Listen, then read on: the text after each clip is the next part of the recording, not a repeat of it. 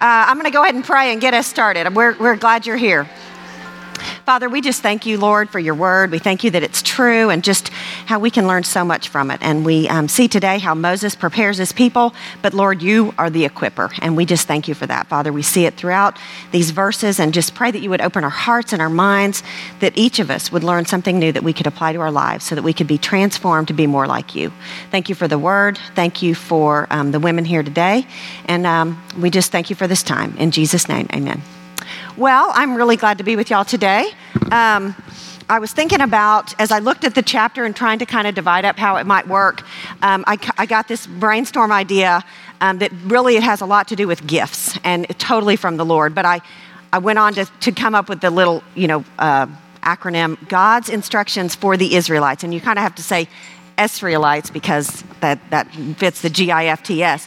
But it is, it's God's instructions for the Israelites regarding their gifts. And um, so I kind of divided it up. The beginning of it, just the gift of the Sabbath. And we'll look at that and just see how it truly is a gift from the Lord. Um, we'll also go into the, um, so the, some verses about how God gives us gifts that we can then give back to Him, um, how we can use our giftedness that He gives each of us uh, the uh, spiritual gift when we accept Christ, and that we can use our gifts and talents and abilities to serve His kingdom. And then finally, we'll look at the greatest gift of all, and that is Jesus Christ, which a perfect week how this worked out, that we are here um, on Easter week to be able to, um, to look at that. So, um, before we begin to navigate these chapters today, I just want to kind of recap where we've been. And I um, look back, and if you if you remember back in verse in chapters starting with Exodus 25 and all the way through 31, um, Moses, there's a list of all these same instructions. And it's interesting that it's, um, it's back in, in, this, in this chapter today. Um, but we see that, and then we have those Un, those unfortunate chapters of the whole golden calf thing. Um, but now, and, and but it just kind of shows how people have a desire for to have a, a spiritual connection, to to uh, be close with God and to dwell with Him. But they just kind of got it all wrong, and we saw that last week. But now we resume in chapter 35, and we um, it's a lot of information about the tabernacle, but there's some great life lessons in here. And so this report repeats almost previously those chapters that begin in, in 25 and all the list, and it's a lot of chapters on the tabernacle. One commentator that I read said that there's 50 chapters in the Bible just devoted to the tabernacle 13 from Exodus, 18 from Leviticus, um, 13 from Numbers, some from Deuteronomy, and even Hebrews in the New Testament. So a lot of time is given to the tabernacle. And, and the point of the tabernacle is for God to dwell with his people. And we see that here today in these verses. And we see that today in a different way in us. Um, so we see lots of times we'll see something in Scripture. If it's repeated a bunch of times, we know that it's important to God. And it also has a lot of, like, shall we say, floor space. Um, there's a lot of, of, of uh, words about it. So we know that it must be important to God. Um, the tabernacle itself is a structure, uh, also called tent or tent of meeting. Um, it will symbolize the presence of God with his people, how he will dwell with them and show that how a sinful people can come to him, live with him in the presence of a holy God. And so that was the point of the tabernacle back then. And we see that God does the same thing today, but in a different way. So let's look at the gift of the Sabbath. Those first three verses of chapter 35. Um, and I, I remember, do you remember as a child, or maybe you have children, how like your mom might make you take a nap? And don't you think now, like, I wish someone would make me take a nap? But this is kind of, I thought about this with the gift of the Sabbath. Like, the Lord is wanting them to have, um, to take that rest. And um, just the, the truth that I came up with for these chapters that the Lord gave to me was just that God values obedience and relationship over checklists and tasks. And we see that um, today as women, sometimes we, we really get, we have a lot of um, self esteem to be able to check things off the list. Sometimes I write things down I've already done just to be able to check them off, to feel that sense of accomplishment. I know it's, it's a sickness, I know. But we don't want to be confused about the Sabbath. If we look back, the first time, the, the first time uh, that that it talks about having a day of rest was back in Genesis 2 2, but it wasn't the Sabbath. It, although God rested on the seventh day, it, it says that um, He blessed the seventh day and made it holy because He rested from the work He had been doing. But it was, it was a day to be holy and restful, but it really wasn't the Sabbath. And, and um, I, didn't, I didn't understand that when, even at the beginning of the study until we studied it the first time around. And I think it's really interesting. We're going to talk about that for just a minute. But there's no biblical record of the Sabbath until the children of Israel left Egypt and because really before that they didn't need it. Um, but when they were in bondage, they were working every single day without any rest at all. And so God gave them the Sabbath to be able to remember what God had done for them. There's nowhere in Scripture of any hint of Sabbath keeping until for all the way from Adam all the way to Moses. So now this is a new thing. It starts out in the Ten Commandments when he gives that in um, Exodus 20, when he talks about the Lord blessed the Sabbath and made it holy and not to do any work. That's the first time that um, the Sabbath is mentioned as the Sabbath itself. It's also found in chapter 31 that we looked at a few weeks ago, that we're there to observe it for generations to come and to know that you, I am the Lord your God who makes you holy, um, that they are to observe it and um, so, so it's mentioned again there. So the Word of God makes it quite clear that the Sabbath observance was a special sign between God and Israel. And his intent for giving them the Sabbath was not that they would remember creation, like back in Genesis, but they would remember their Egyptian deliverance, deliverance from slavery. And so um, it was about not doing any work and, um, and keeping it holy and resting in Him. Um, so, but, but I think it's interesting that before they even start, you know, Moses brings us back up, which is, which is interesting because, you know, human nature would be like, we got a task, let's go for it, let's, you know, set aside anything else and get the job done. It's all about the product. But we see here that God is also interested in the process and he's interested in our obedience to him.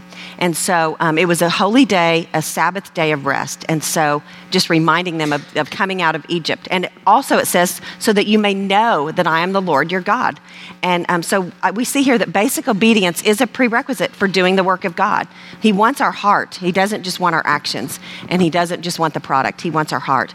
Um, the Sabbath serves the purpose um, to benefit us as we as we move along. And so it um, there's therefore there's very severe punishment. And we saw that it was mandatory, very mandatory, um, because they even before they even knew the job ahead, they were ordered to trust him, to not lose sight of the project, not to be so focused on that end result, um, that they were to work hard, but to take that day of rest, to remember him, remember what he had done, to have a relationship with him, to to make it holy. And so we see here that God, God's nature, He knows our nature is to get wrapped up in the details, and that we tend to put tasks over people, and that's not what He wants. He wants us to have a relationship with Him before we do His work with Him, before we're interested in any product. He values their obedience and their relationship, and He's, he's concerned about the process. And so that's why we start out this chapter just um, going right into reminding us that we need to, the, it's not about getting it done by a certain date, or, and, and He has very specific ways he wants it done, but he also wants our hearts. He wants us to do it that way.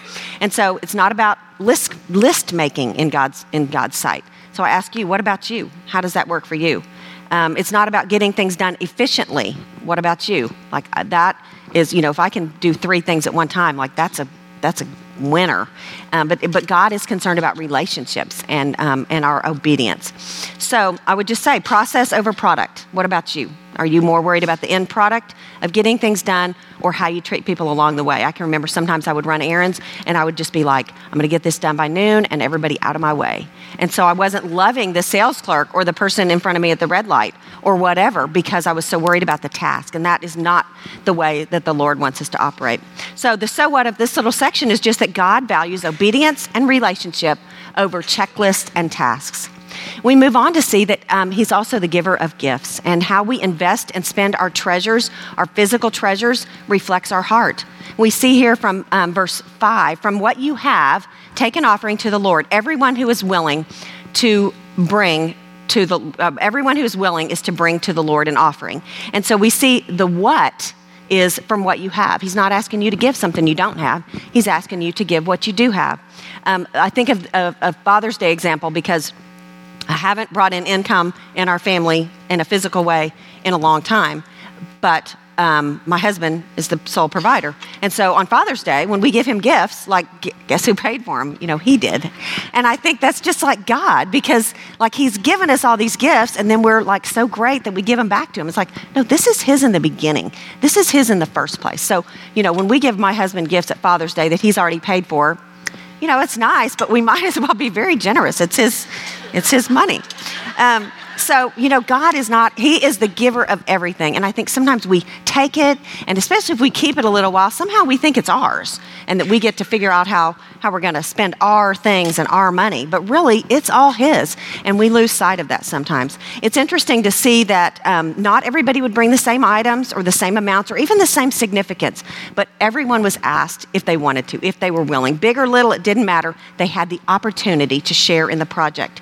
And, um, and, we, and they needed that to fulfill the task. They needed, they didn't need only gold. They needed apparently sea cow hide also, um, and they needed um, threads, and they needed all those other things. So it's just they did they, they needed all of it to complete to complete the task. They needed silver and gold and goat hair and spices and all kinds of things. Many and varied items did they need. Um, and I, I, read somewhere it was estimated a ton of gold was used and over three tons of silver. So that is awesome because, especially since we just read about the golden calf thing, um, they still had some apparently at, at, their houses that wasn't on their ears. Um, but anyway, it's interesting just to see that, and the cool thing about it, they, they, they, they had been gifted with these things when they left Egypt, and that was also part of God's doing. He was the provider of these things that now He's asking for them to be generous and give back. So He had actually already given them the items. And we see the list from. Um, Exodus 25, and we see it again in 35 of the things they needed. Uh, we see them listed, and then we also see just like some of them are for the tabernacle, some are for the contents in the tabernacle, some are for the holy place, some are for the court, some are for the dress of those that will conduct the services. So um, Moses has assembled the list from God, and he's asking for the people to bring what they have, bring from what the Lord has already given them. The, now, that's the what, the items. Now we go to the who, and they each get to choose if they will participate. I mean, God is making making this optional, whereas the Sabbath thing, that whole death thing, that's not optional.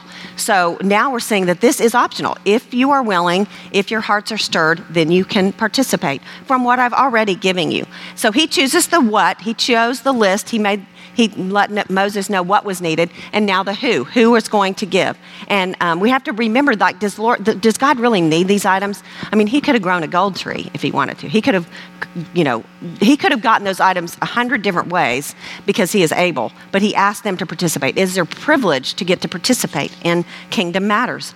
And we know that our choices today reflect our heart, and um, we how we use our resources, our time, talents, and treasures reflect our heart. So I would just ask you today um, what's he asking you? What is he asking of you? Is he asking for your resources to be, for, or, and are you being obedient? Um, we see that the people gave from a generous and willing heart. He allowed them to participate in the kingdom, and they would then have the blessing of, of giving. And we have um, been able to be a part of that in our lives, um, including the building that we're in and the watermark that Lucina talked about, but also in some other giving in churches before we came here. And I remember standing out in the hall one time, they had this thing called Stewardship Enrichment, where we did do a pledge thing. And my husband and I had decided what we were going to give, and we were at church, and we just really felt the Lord leading us to do something differently. We were in the hallway, and we changed our, our giving pledge three times what we had put originally put down. And God amazingly blessed um, that commitment because we were giving to the kingdom and he stirred our hearts and, and it was early in our marriage and it taught us to give generously and to be part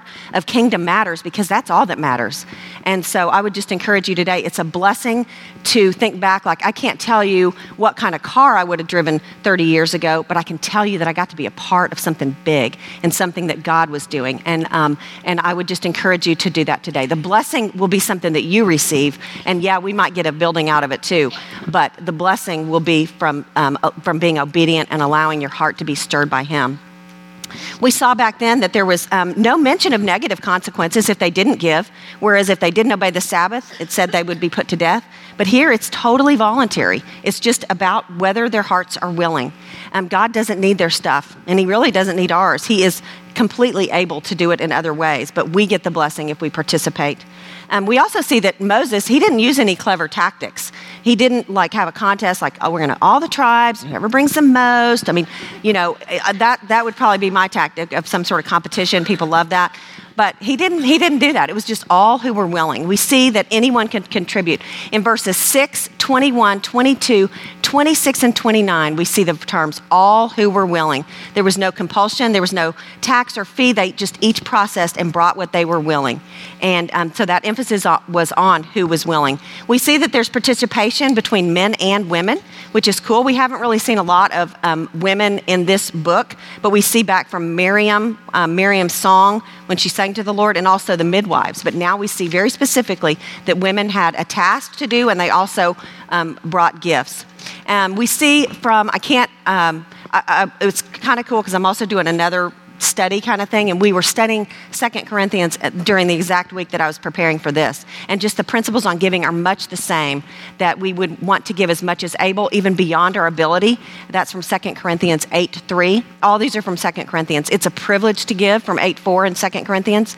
The completion of the act of grace that we have been extended that causes us to want to give from 8 6 that we are to excel in everything for the lord. Our speech our knowledge, our earnestness, faith, and love from 8 7.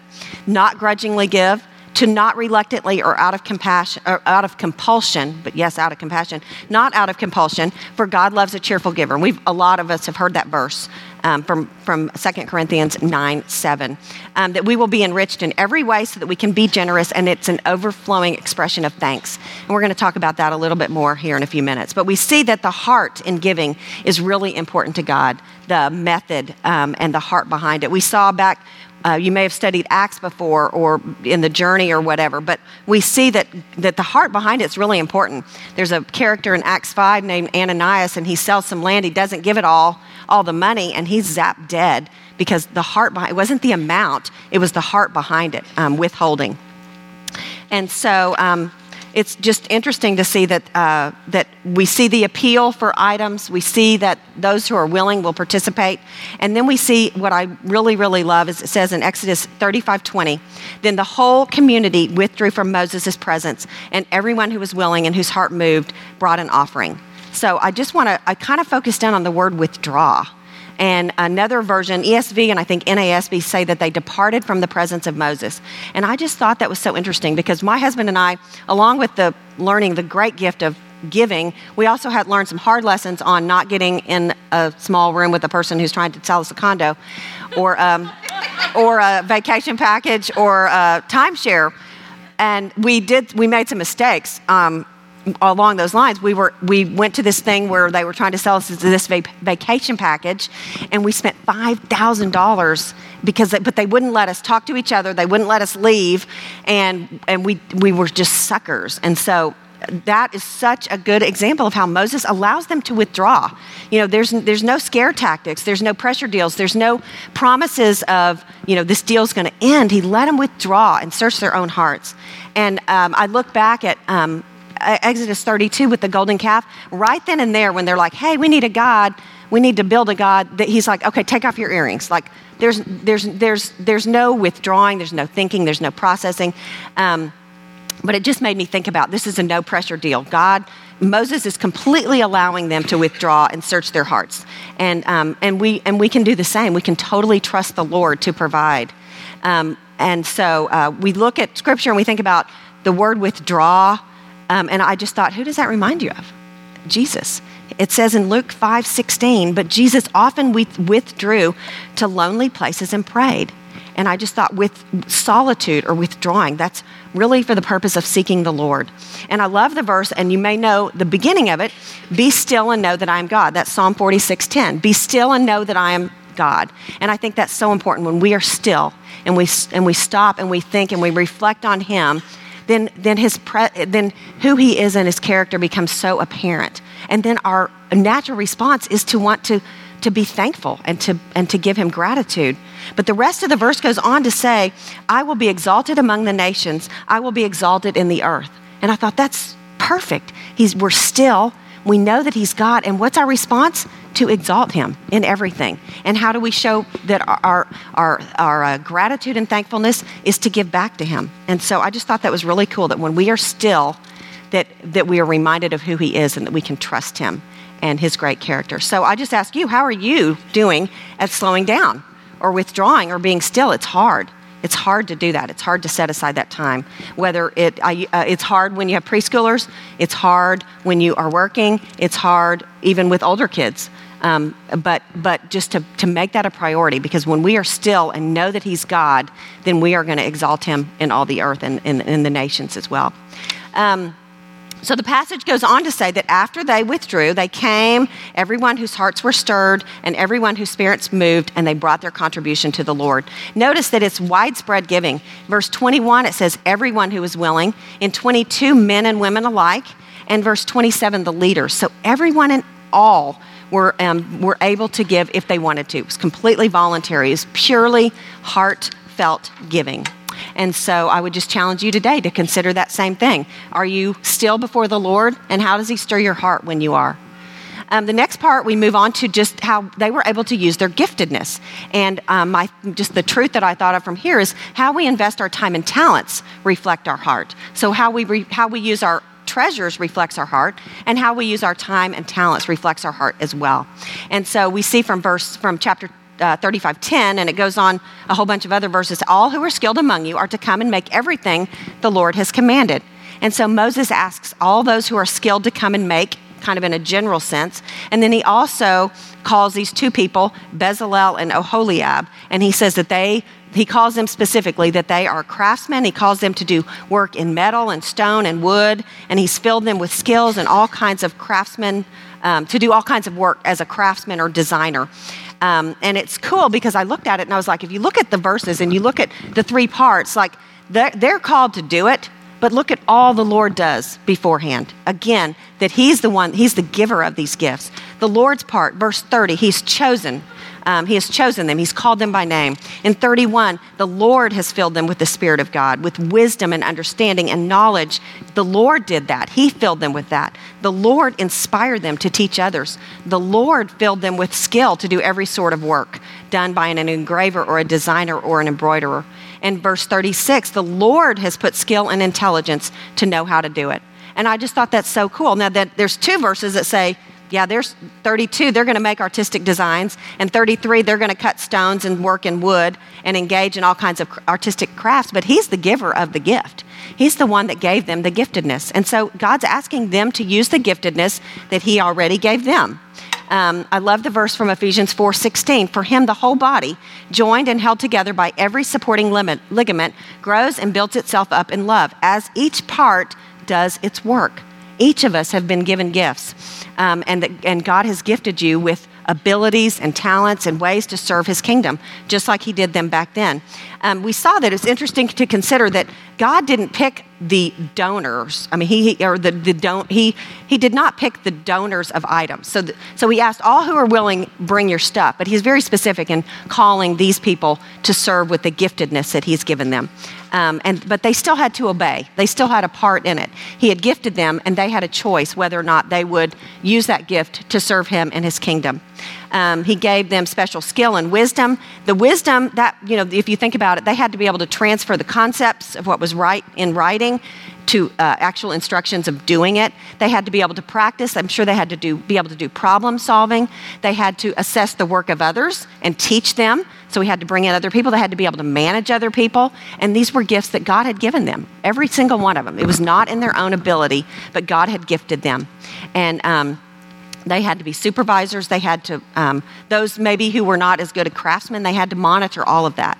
Um, so they were equipped, the people were equipped differently and purposely but purposefully, but each one was needed and each one had a unique part. And God calls us to the same.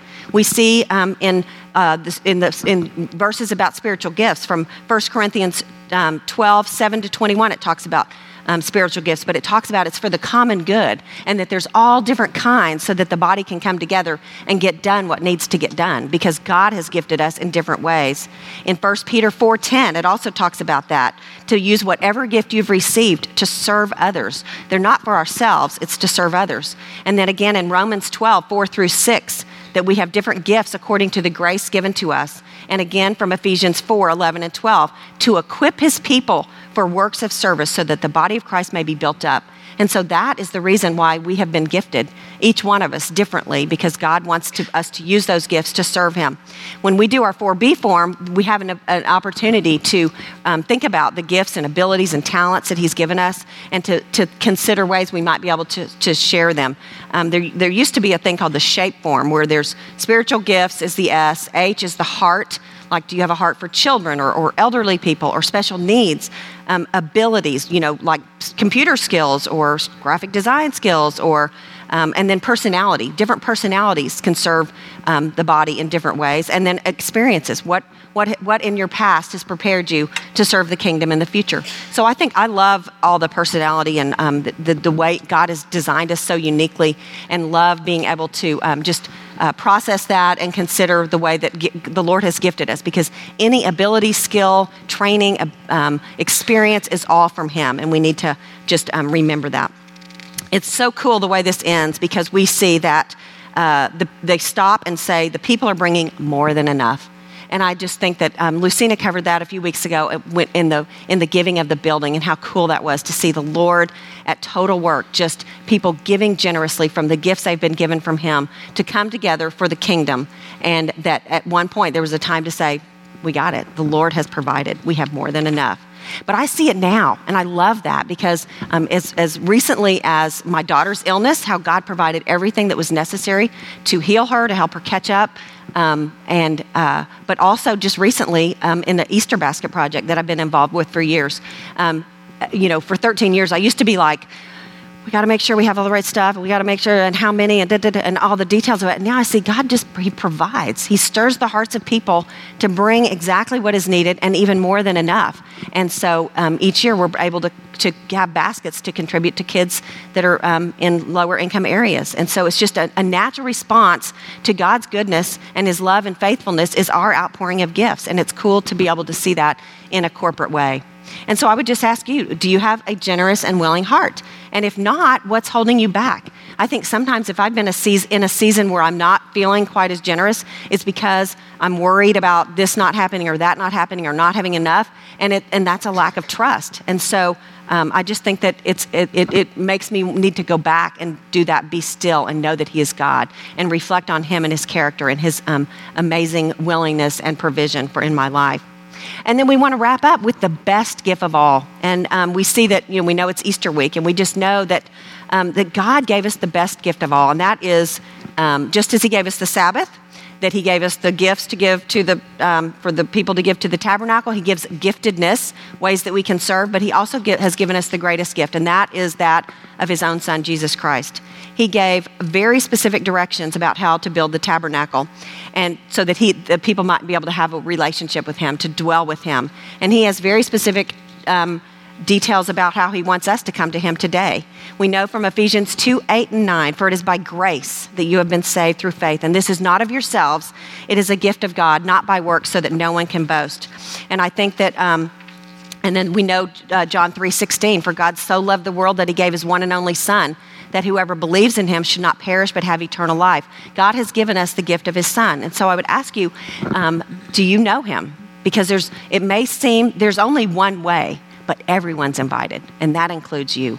Um, Jesus wants us to know him, that he is the way and the truth and the light, and no one comes to the Father except through him. And I think about, uh, I'm like, love Christmas and everything about it. So um, there are gifts under the tree, and when my kids were little, they might shake them and know all about them, and they can tell you how many and they're, how they're wrapped and what size box they're in, and they know all about the gift. But until they receive the gift, it's not theirs. And that's the same with you. You need to receive, you can know all about Jesus, you can know all about the Bible, you can know all about other believers and um, be in fellowship with them. But have you received the gift of Jesus Christ as your personal Savior? And um, I would just encourage you to talk to one of us leaders or talk to your leader because that is the desire of our heart that you may know him and know the gift that he has given us. And so I would just say, as we summarize, that it's Easter week. And so, what a better time to consider who Jesus Christ is and what he did on the cross and how the tomb was empty because he conquered death. And we see today that um, God made a way to dwell with his people, and he does that today for us too. It's not the building of a tabernacle, but it's, it's the accepting of Jesus as our Savior so that we can dwell with Him and He can dwell with us. There's one way to have a right relationship, but the invitation is for everyone. And God wants to have a relationship with you, each one of you. If you haven't received the gift of eternal life, I would invite you to do that today. And if you have, and ask Jesus as your Lord and Savior, that I would encourage you to grow in Him. Take the next step. Look for ways to deepen your walk. Be still. Um, know that He is God and then exalt Him in your giving, in your giftedness. Draw he- near to Him and listen. And then, as a response to His great love, join Him in His work because He's at work. Let's pray. Father, thank you for these words. Lord, thank you for the, um, the gift of your word, which is true. We thank you that you have gifted each one of us with provision um, for just exactly the way you want us to serve, the way you want us to give, and it doesn't have to look like anybody else's. But Father, we thank you for that. I pray for rich discussion in our groups and for this time together. In Jesus' name, amen.